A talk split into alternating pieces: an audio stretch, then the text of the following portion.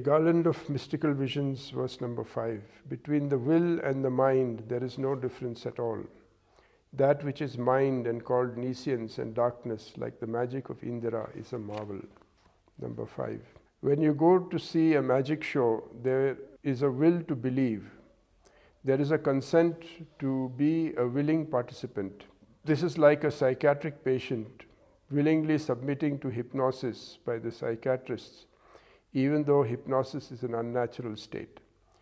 Yoga students sometimes grow through such autosuggestion, can actually will themselves into very abnormal states. This is also part of the lie we are examining.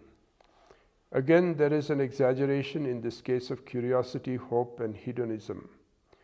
We can turn this misleading curiosity instinct around by working on our mind to cultivate a sense of wonder, not only in the sensational, but even in the ordinary or everyday.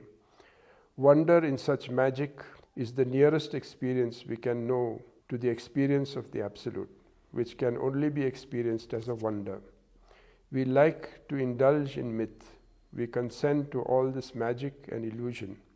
We are fitted with magical minds.